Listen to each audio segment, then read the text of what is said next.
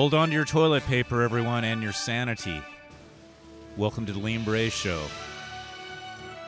March seventeenth, twenty twenty.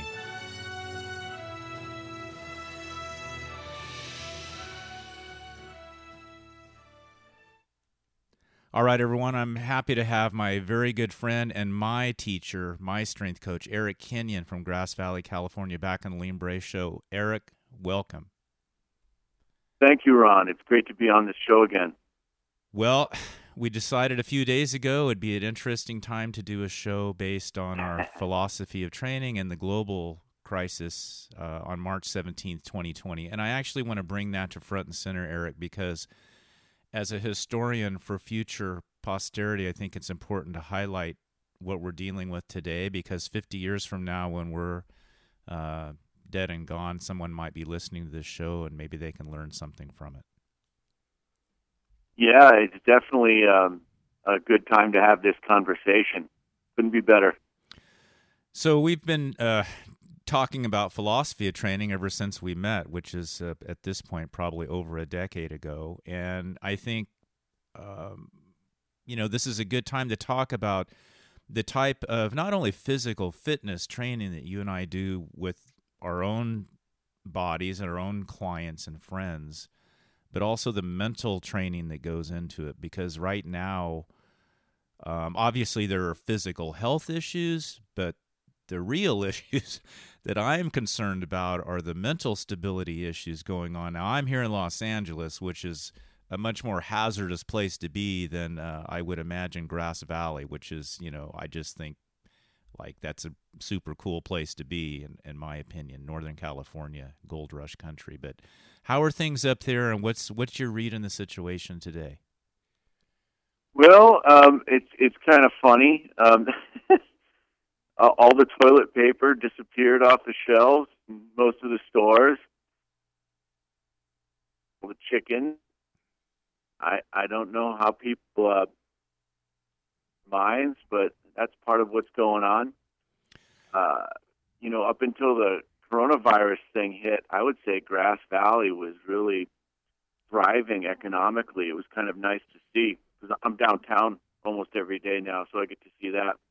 For those of you that don't know, Grass Valley... Today, the last couple of days... It, yeah, just want to uh, preface this. Grass Valley is up above Sacramento. It's in the middle of the state of California. It's up in the mountains. So it was where the gold rush era uh, occurred in the you know the late eighteen hundreds, and it's it's got some really cool history there, and, and just beautiful, beautiful country, beautiful part of California and, and America. So yep. Yeah, absolutely. Well... I, I'd say that's kind of going on all over. I have, yeah. um, you know, seen pictures from different friends around the country and around the world, and it's just kind of the way things are right now.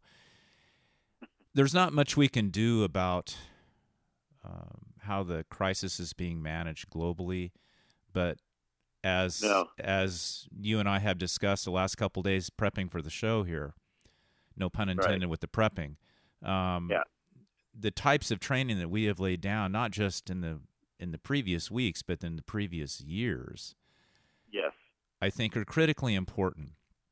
And um, I'll, I'll start first, which was my, you know, current job is teaching physical education, and I start with children T K, which is pre-kindergarten and through sixth grade, and you know, I have taught them straight up front, like ancient Greece, that the movement skills are the you know, the first thing you need to learn, you know, because it's through the movement that you learn the mental stability and how to elevate culture and how to think beautifully if you can move beautifully as well. So I start that in kindergarten. And of course, it's age appropriate, but still, the movement is very, very critical, not just playing the touchy-feely games. And as the children get older, I relate the survival skill part of it. Now, I've been criticized a lot for that, as you know, Eric. And right. I'm sure you've been criticized as well for taking that approach that we can call it functional, but I mean, they were using that term one hundred years ago as well. But physical education was very survival-oriented. It was very practical. You know, push, pull, lift, carry, jump, swim, roll, crawl. You know, can you do these things? And as Hebert said in the French system, the natural method, can you be strong to be useful? And not just physically strong, but mentally strong as well. So in retrospect, as I look back now, I'm so grateful that I had the the the wisdom from history guiding me as a rudder on my ship to teach these children the skills that they're going to need to apply in not just the weeks to come, but the months to come. And how are how are your students taking your philosophy of training, and what's your feedback on that with your group in Grass Valley? Well, um, uh, lately my business has been expanding, slowly but surely, mm-hmm. which I've... is a very gratifying thing. And uh, so I have more students, and I have some new students. And um, so uh, that's been really nice. Um, and basically, it's funny, you'd think that after twenty-one years in the business, um, something would flatten out, right?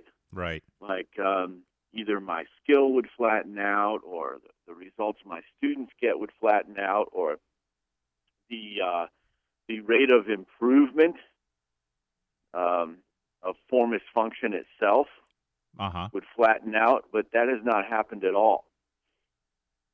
That's In fact, a... a lot of times it seems like my learning curve is getting steeper and sharper. This is an um, excellent point to bring up, Eric, because um, I think when you read and train like we do, there's no ceiling to improvement. You have the beginner's mind. You're right. Always learning. I would say I'm sixty today. Yeah. I'm, I'm at the Happy peak. Birthday. Well, not today, today, but I'm sixty this year, and sure, um, I feel like I'm at the peak of my career in terms of just what I can do with my body and what I know. But I learn wow. every day. Every day, I'm I'm learning, and what I know today awesome. won't be what I know tomorrow because of what I read and the quality of of what I'm reading. And sure, my V O two max isn't what it was and twenty years ago and all that, but in terms of my skill, proficiency, my ability to dial in excellence of movement or getting closer to that, that's never ending on the improvement side. Right. So I, I like what you're saying because I get that. I completely understand that. I don't think maybe a lot of people would get that initially, uh-huh. but it's a very, very excellent point to make. Yeah, and um, I think it shows uh, that we're right where we need to be. Yes. Right? Um, I've seen people flatten out in a couple months or a couple years in this business, and that's pretty sad. And then they, they probably need to be in a different a different career path. Mm-hmm. Um, but uh, one thing I've been thinking a lot about lately is what I call the enclave of success. Right. Mm-hmm. So one thing you talk about a lot, and a lot of our colleagues talk about. Well, I won't say a lot. Some of our colleagues talk about. Is the dysfunctional uh, culture of health and fitness in the United States, and how it's unsuccessful. Uh, but we we can find enclaves of success. Yes. And um, there's one right where you are, and there's one right here where I am. Mm-hmm. And uh, our job is not to get all uh, all. bummed out about swimming against the current, uh, the dysfunctional current in this country, but to build our enclaves of success and, and to look for others. Right. Yes. They're out there. And then, and I, oh, yeah. one of the, you know, I'm, I'm doing my best to, okay, well, what are, what are some of the opportunities, and not just from a marketing, money, quick grab, you know, right. sensationalistic standpoint. I mean, ethically, what are the opportunities here? Because in crisis, people do rise up. This is one of the things yep. I talk to my students about the Friday before we went out on an early break. I go, in times of emergency, good people step up. And it's the people that don't have control and the panic that don't have the same level of survival Uh, rates. And I've taught them this for a year and a half, so this is not the first time they heard it, although I must say on Friday before we left, it was the most quiet I've seen them ever. I think oh, they boy. realized that, you know, when I talk to them about doing certain types of movements for survival and, and doing certain types of exercises to boost their immunity, on Friday they started to get it. right? And yep. so um, these are the types of things that, you know, can we, can this crisis, Eric, bring to the surface these enclaves of success and these people that are doing the authentic work, and let let the let the bullshit, if you will, precipitate out and settle down to the bottom? Because in in so many ways, and we've talked about this over the years, right? There needs yeah. to be some some level of recalibration. Now, we all knew that was going to come eventually, because there's no country in history, as a historian I'll say this, that's ever survived long term with such levels of dysfunction. No. You know, I'm I, the morbid obesity, the disease, just the dysfunctional minds alone. Like, how can you continue this? You know, so if if nothing else, this is a huge uh, recalibration coming from nature. Yeah, and um, we already see excellence rising to the surface um, in, in many fields, and we also see um, uh, the opposite. Yes, right? Yes, we see. Uh, the weak and the greedy and the self-centered revealing themselves as well. And, um, you know, I've seen people panicking, and I think it's it's it's early to panic. Right. I'm saving my panic for much later. Yes, yes. You know, I was thinking about this the other day and, and thinking about what we're going to talk about today. Um, and here's my thoughts, Eric. If... worst case scenario, this thing blows up, and it's it's it's the doomsday prophecy, you know, uh, enacted. Um, there there's an old concept that I learned as an English student. It's called Ars Moriendi. It's the art of dying well. And there was this whole oh thing. It was this whole thing about dying, how to die, and right. and the people that had it figured out knew that everyone is going to go out eventually. I mean, even Jack LaLanne checked out a few years ago. That's right. Right? And so to to fight that and resist the natural process is is to live a false existence. And I'm thinking about the art of dying well. You know, if I have to just slowly starve under the bridge and go out that way, I'm going to do my best to do it and not panic and behave in such a way that degrades humanity, you know. And this is just my right. thought. This is my thought on March seventeenth, twenty twenty. We're already yeah. seeing people behaving animalistic, um, yes, in in lines, and you know, there's it's it, it might not be the fisticuffs, although I've heard some reports of that already. Sure, but it's just the. I mean, sometimes racist comments uh, here oh in, here in the area where I'm at, and you know, as a person that studies culture, that that never elevates anything. So nope. I, I prefer to have some dignity in this, and and do my absolute best. I mean, once again, hi- history can be a guide. Uh, J- yeah. J B. Nash, my favorite physical educator of all time, you know, talked about history and historic wisdom as being a rudder on the ship to guide you into the proper harbors. And if we look back into the Holocaust and the Jewish, you know, prisoners of right. war and what they've been through and how they were able, the ones that did survive, to come back into life and continue on.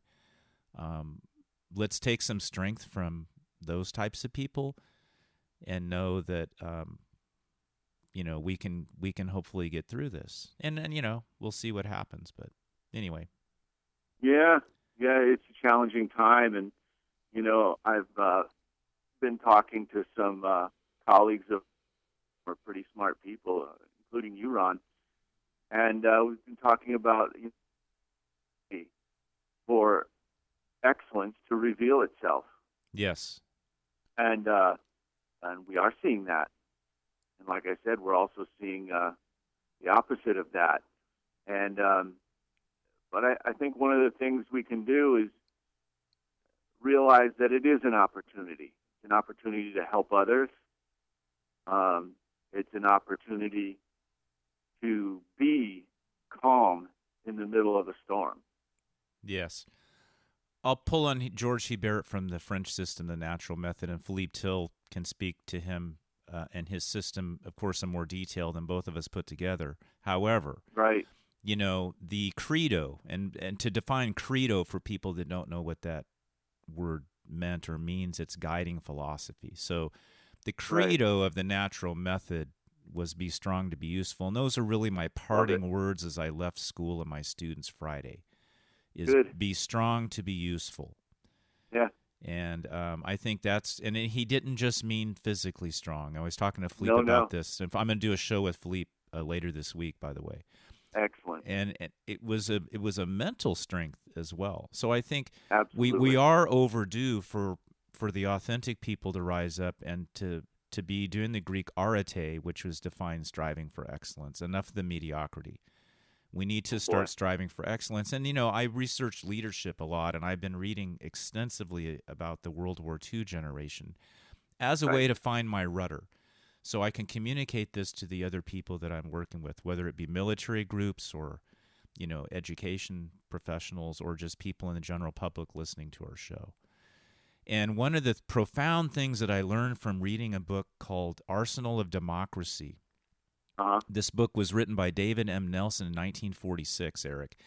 And right. and Nelson was basically the guy that President Roosevelt appointed personally to organize the industrial engine to supply the war effort. And it wasn't just supplying the war effort for Americans, it was also the Allies. And we were sending, like, literally yes. whole factories over to Russia, you know. Yep. And all, I mean, it was amazing, like, what happened behind the scenes and how quickly America mobilized. And here's the thing. The, imagine this, and this is a true story. You know, they, they've got General Electric, and they send over their vice president to Washington, D C. So it's like you have a major, you know, billion-dollar corporation. You take one of your highest-level executives, and you give that person to the government. And they ship over to D C for a couple years. And he said, like, overnight, he had all these high-power, type-A uh, people around a table, forming committees, and there was a, it was interesting because he said there was a lot of arguing, a lot of heated discussions, but he said that was actually good in the long run because it brought everything to the table. Good. There was no agreeing on just to agree with somebody, just to agree with them. We've seen that in the fitness world, you know, people just oh boy. get frantic over the cult of personality, and he goes, that that wasn't yep. the case. They hashed it out, and what they didn't have was time. Yeah. And he said the reason we were able to mobilize and get it done so quickly with so many different opinions because they all had a common goal. And the goal was this: win the war. And so right. what I'm looking at now is this is the kind of wisdom, the classical wisdom out of history that our people in Washington, D C need to get their heads around, and immediately. What yeah. we don't have is time. And the party lines and all this bullshit needs to immediately vanish. And we yep. need to get our heads around this. We need to mobilize. It's just like going to war. Exactly. And and the good needs to rise to the top, and the rest of it needs to precipitate out. And that's that's something I want to share. That's an amazing book uh, to read. I mean, it was shocking how fast our factories retooled for the war effort. And then I just, you know, the, the amount of teamwork, um, solidarity, um, you know, women on the lines working. Uh, it was just, it was just uh, humbling to learn about that in detail. I've always wanted to learn about how they did that. This book right. is the source. He wrote it right awesome. after the war when it was fresh in his mind. And he wrote the book as a, as a person that needed to preserve the history. This is one of the things I get out of my reading. Right. Like, these guys knew and these women knew. They needed to write this stuff down and leave us a trail. And so, um, you know, I'm, I'm I feel confident in having that rudder now as we're into the crisis situation. And and we need to get that message out with our with our voice, with our physical training, um, you know, with our clients and, and students and things like that. Now, on the physical side, you know, um, the, the the types of functional things that we might need to do now are very important. I've spent a lot of time teaching my students about situational awareness for self-defense and some basic self-defense, and I think right now that's that's a pretty good thing to have in your arsenal. Uh, I'm going to be doing a show with James Neidlinger about observational living later this week, on, you know, how to observe the public and read um, body language and different things going on like that. But what's your what's your read? What's your take with your clients on the t- the types of movements that you've taught them do and how they're potentially applying that right now and how that is important?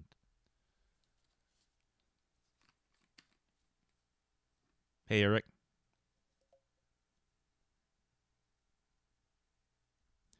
So, hey, go ahead, Eric. I mean, how are you, how are your clients um, applying those skills that you've taught them years in view of the situation, and and not just physically, but just the mental part of it too? Yeah, well, I'm very uh, gratified to find that um, what we've been doing for the last months and last years, uh, many years, you know, eleven, eleven, no, excuse me, twelve years up here in uh, in Gold Country, has served my clients very well, no matter what happens. Right, any situation, so yeah.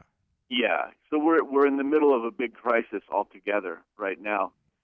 But, you know, over the years, my clients individually have been in all kinds of crises. Right. And our training has served them very well. Um, uh, one student of mine saved uh, two lives. Uh, rock climbing.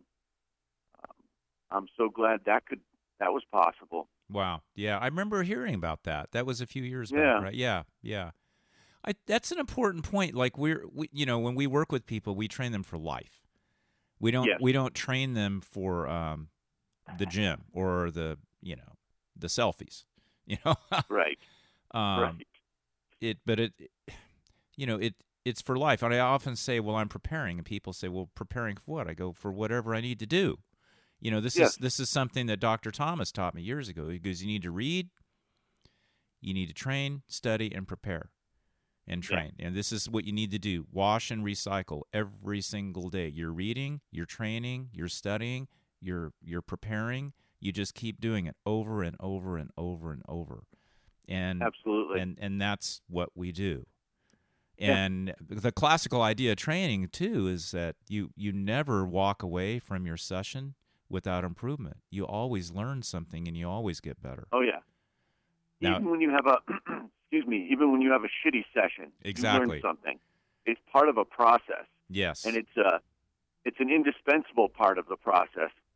You know, uh, every once in a while, one of my students, who probably should know better, gets a little bummed out because they have a shitty training session. Right. And we end up laughing a little bit because uh, one of the things we'll we'll talk about is this. How many shitty training sessions do you think a professional athlete like, say, Evan Strong right. has had yeah. in his career? He's had more shitty training sessions than most of us have had training sessions. You see what I mean? Yeah, it's an opportunity for learning, though, right? Yeah, you think he gets bummed out? Uh, no. You know, if no. you... If, he, he and others like him know it's part of a process.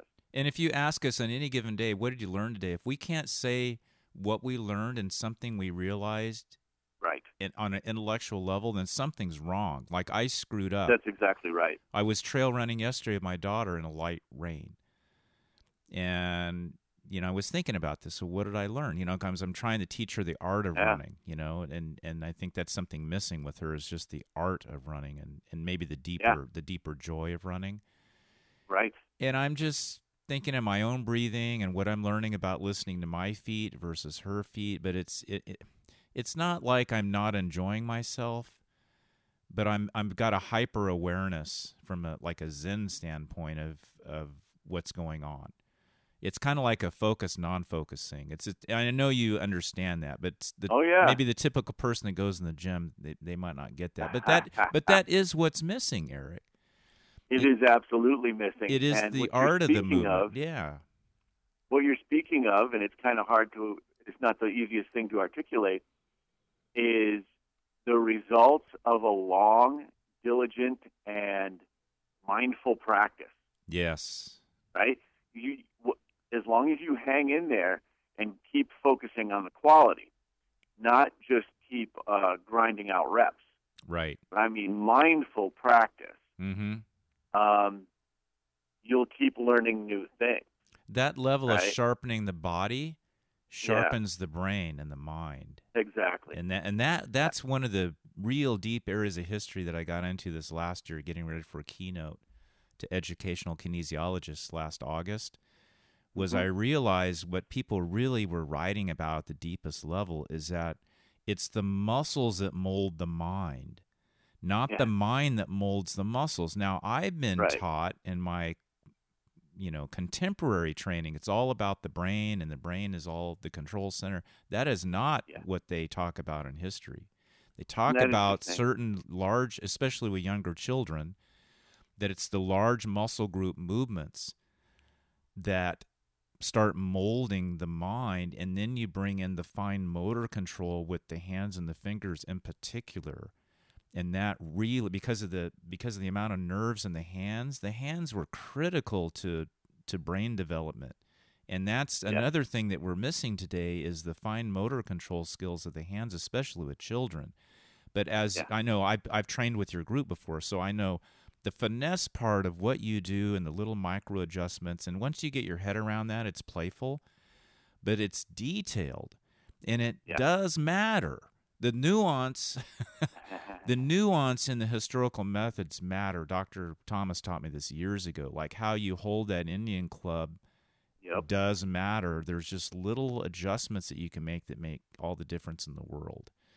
And I think that yeah. that's woefully missing in, in current, you know, fitness groups or training. It's just there's no mindfulness of that whatsoever. That's a big mistake. Um, exercise without that mindfulness is artificially weak and artificially ineffective. Um, you know, I've been talking uh, to my students and to some of my assistants lately about, um, you know, opportunities. You know, um, if, if you're not working on that awareness and that dexterity, you're missing a big part of what you're doing. And I think uh, my job over the past couple decades, in a big way, has been to make sure my students are not missing any of that, um, that they're experiencing it and benefiting, benefiting from it, and making best use of their time, their time and their energy, you know? Yeah, and you're right on historically and also from a neuroscience perspective. You know, that, that has a direct connection into the brain, the hands and the fingers and, and how you move them. And, you know, this is one of the complaints that people have about kids today is um, their lack of uh, motor control skills, especially with their hands. They need occupational yes. therapy now in first grade because they don't know how to hold a crayon or a pencil. Right, and and the, right. the simple reason for that, and I think we've actually talked about it in our conversations more than once, is that they're not being taught how to eat real food with a knife, fork, and spoon. So if you're eating right. fast food with gross motor control, grabbing a burrito or a pizza, there's not a lot of fine motor control. You just stick it in, you know. Yeah. It reminds me of the Nike slogan, "Just Do It." It's a nice slogan, but it's complete bullshit. Uh, that's right. It is complete bullshit. We've been sold up the river on that crap, you know, because it yeah. isn't just doing it. I mean, yeah, it's important to go out and do something. I get that, but it's, you know, it's so much of it is how you do it. And that, that's been comforting to me, you know, to get that out of history and, and to proceed in that path. And I think, you know, in view of the current crisis with the coronavirus, I'm hoping that these types of things come back up to the surface. Years ago, Eric, I was in Sacramento doing a, a big corporate presentation to a global think tank group for an insurance company, and And the global marketing director took me out in the parking lot after I did like a three-hour presentation on history and what they were they were looking for ideas out of history to move right. forward with uh, some technology that I can't discuss because of some right. documentation I signed with them. But anyway, she took me out in the parking lot for another hour, and she said that the the biggest companies in America are looking to history for ideas because the world is in such a chaotic state. And I think right, right now that's going to be super, super important.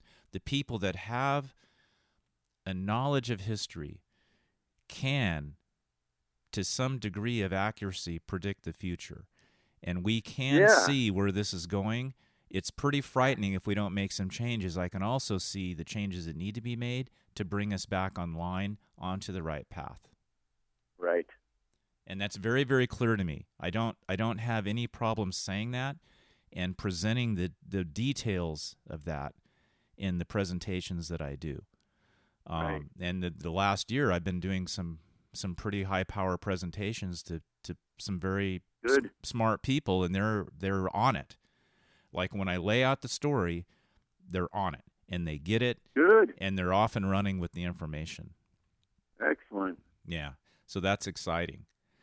Yeah. Well, as we as pre- proceed in the weeks to come, it will be interesting. I one of the another advantage of the types of training that you and I do and teach others is it's very analog. You know, we yeah. um, now I know you're you're doing some successful online training with your groups, and right. it's nice to have the advantage of the technology and use it.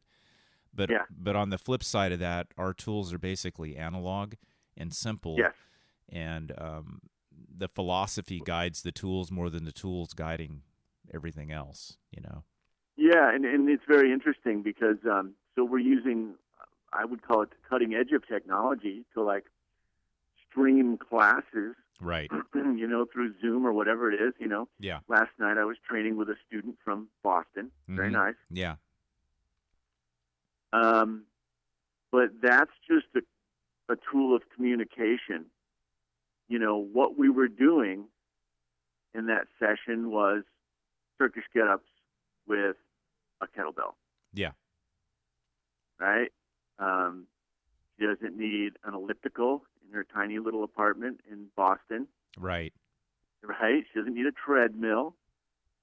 Um, you know, she has a Y M C A in her neighborhood, but she doesn't really need it. It's a nice thing to have. Mm-hmm.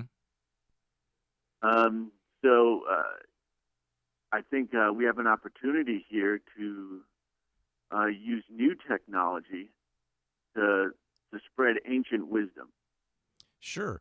And you, right? I think that's important to use the current whatever you have and to use yeah. history as a guide and proceed. And, you know, yeah. as a historian, I, I know that everything changes. Nothing oh, can yeah. stay exactly the same. We have to adapt. Right. I've had to, I, I, I must say that's been one of the benefits of working with youth today with the historical knowledge that I have right. is I've had to really figure out how to adapt it. And I thought I had pretty good skill sets going in. But, Eric, I'm going to tell you, when you have sixty kindergartners at oh, the same Lord. time, yeah. your your skills as an instructor are quite challenged, man. I'll bet. And when you have ninety to one hundred twenty first through sixth graders, right. you, you find out what you're made out of. Oh, yeah. Boy, oh, boy. You really do. And you you know, you have to distill things down like, okay, what's the essence of what I'm trying to teach here? And yeah. and, and just start there. And uh, what I did is I ended up going back to Greece. You know, the two things sure. that they prioritize, and this this might be something that you can talk to your classes about. In ancient Greece physical education, they had two primary objectives, balance and rhythm.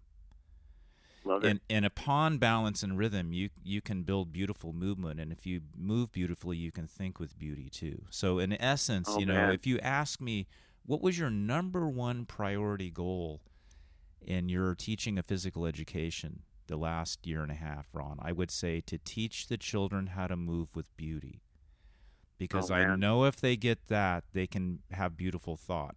Well, how do you do right. that? You use rhythm and you use balance. And sure. and I started with that. My first week, I'm looking around. I'm just like deer in a headlights. Oh my God, these kids! They, they, there's no sense of rhythm, virtually none. Right.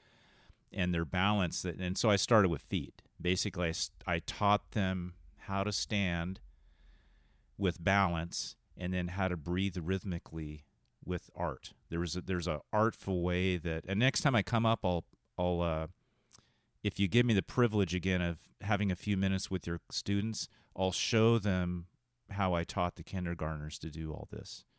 Um, awesome. Because Love it's it. it's really beautiful. And I, you know, to look out and see fifty kindergartners doing art, art, art the art of breath is pretty Love powerful it. stuff. Yeah, absolutely. Then we can talk about fox feet. The fox about what? I, I, fox feet. I taught them how to have fox feet. Fox feet. That yeah. sounds beautiful. I can do a whole lesson on fox feet. You know, that's great. And it's it's one of those things. I think they'll always remember the fox feet and the, the little simple right. things that I did with them. And it to people that don't have an eye in history, that just looks kind of stupid. But I'm telling yeah. you, it's a huge concept, you know.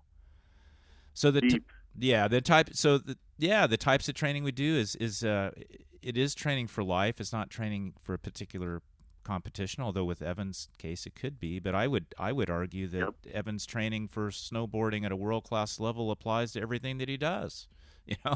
Well, you know, that that's how he talks a lot of the time, as you know. Um,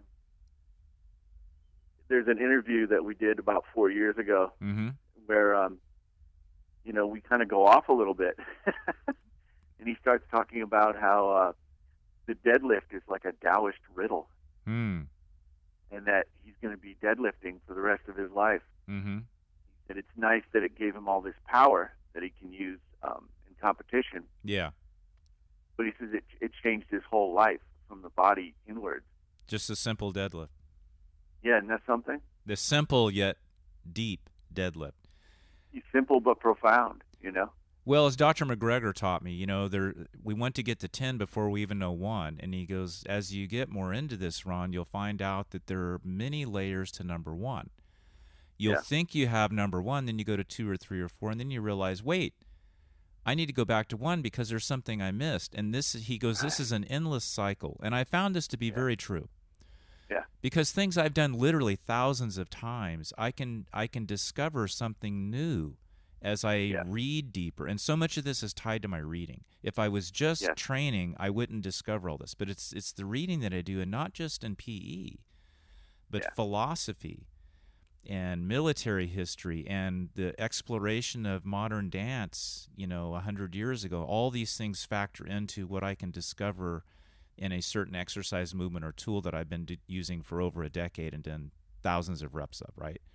But it's that joy of the beginner's mind, and it, I think that, in essence, is what keeps us young and keeps it exciting, because I'm yep. always learning. I don't have all the answers, Eric, but right. I think I have better questions, and I I know what I know, yep. definitely. I'm looked at as an expert of some degree in the history of P E, but in reality, you know, I'm still just a beginner, and my highest-level teachers have said the same. So right. as we move forward, where are the quote-unquote experts that openly admit they're beginners? Let's see them in the weeks to come, and let's get the truth to come forward. Yeah, yeah. Um, it's going to be a learning experience for all concerned. Absolutely. Well, I, it's...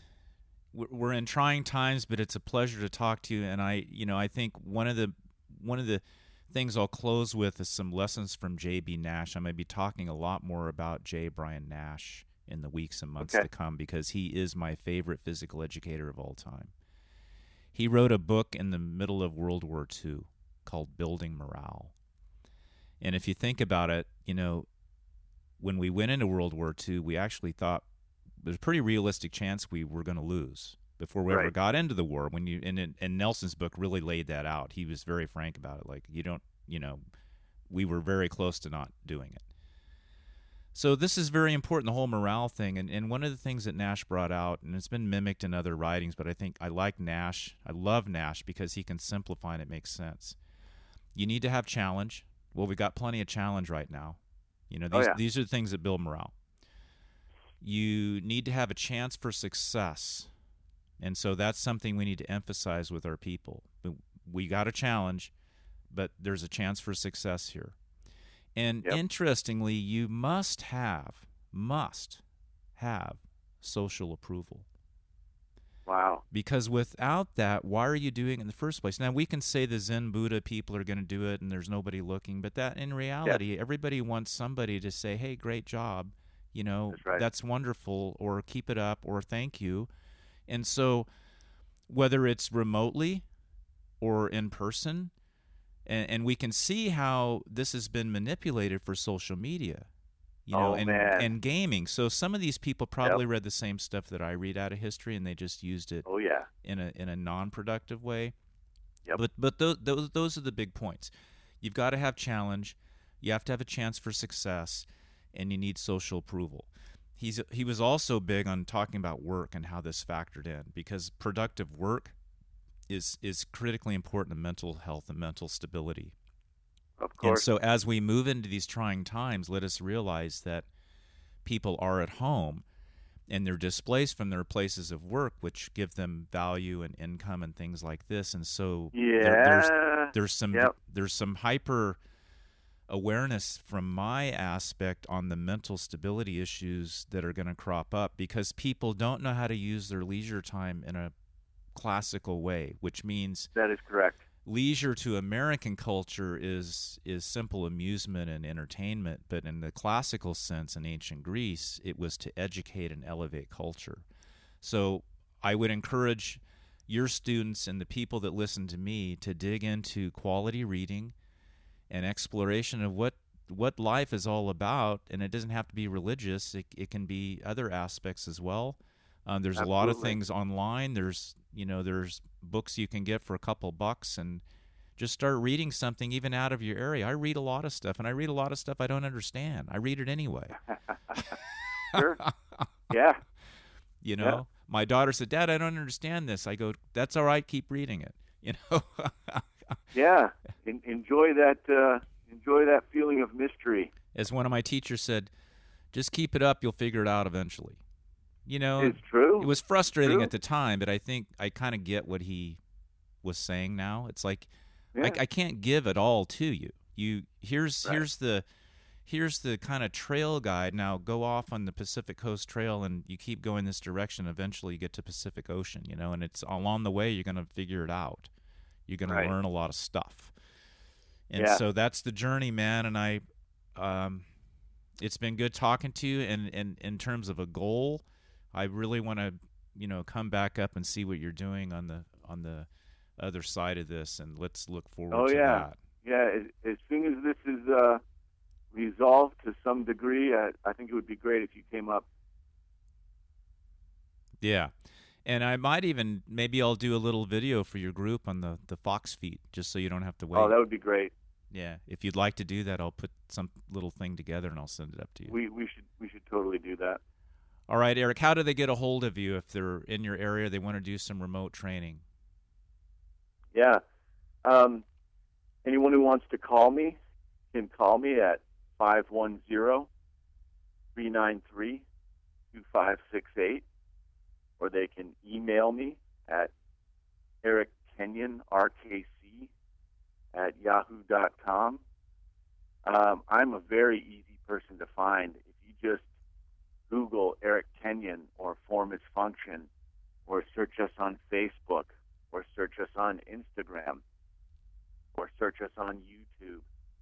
Eric Kenyon, Form Is Function. I can be found. Yes. Um, and at, I, I will I'm at ho- my new studio quite often, right in downtown Grass Valley. It's called Center of Movement. Nice. Um, and I'll hook up those uh, links really, directly too. Oh, thank you. So, yeah, I'm really easy to find, and um, Uh, as you know, always eager to have a conversation with yeah. somebody about uh, about these subjects and about people's goals and people's uh, dreams. Yeah, you're a sharp guy, Eric. I've, I've really enjoyed communicating with you and just having really in-depth conversations, not just training Thank together, you. but just thinking. And and sometimes right. we don't agree, and you challenge my thought that's process, right. and th- and that's okay. You know, oh, yeah. because I think that's one of the things that's missing today, and, and that's what I got out of reading Arsenal of Democracy. You know, these things can be very productive when people don't understand each other or agree, and, or, you know, that we, we hash it out and we move forward. Uh, yep. I'll say this in closing. Eric's my go-to guy when it comes to strength conditioning. So when I go up there, I always learn something from you and your group, and and I, I'm definitely humbled to be a, a beginning student up there, and it's it's just a wonderful experience. I highly trust you, and I know you know what you're doing, and I would trust you to work with my kids without hesitation. So thanks again, Eric. Um, I'll see you soon, and I'll be sending up a video of the fox feet.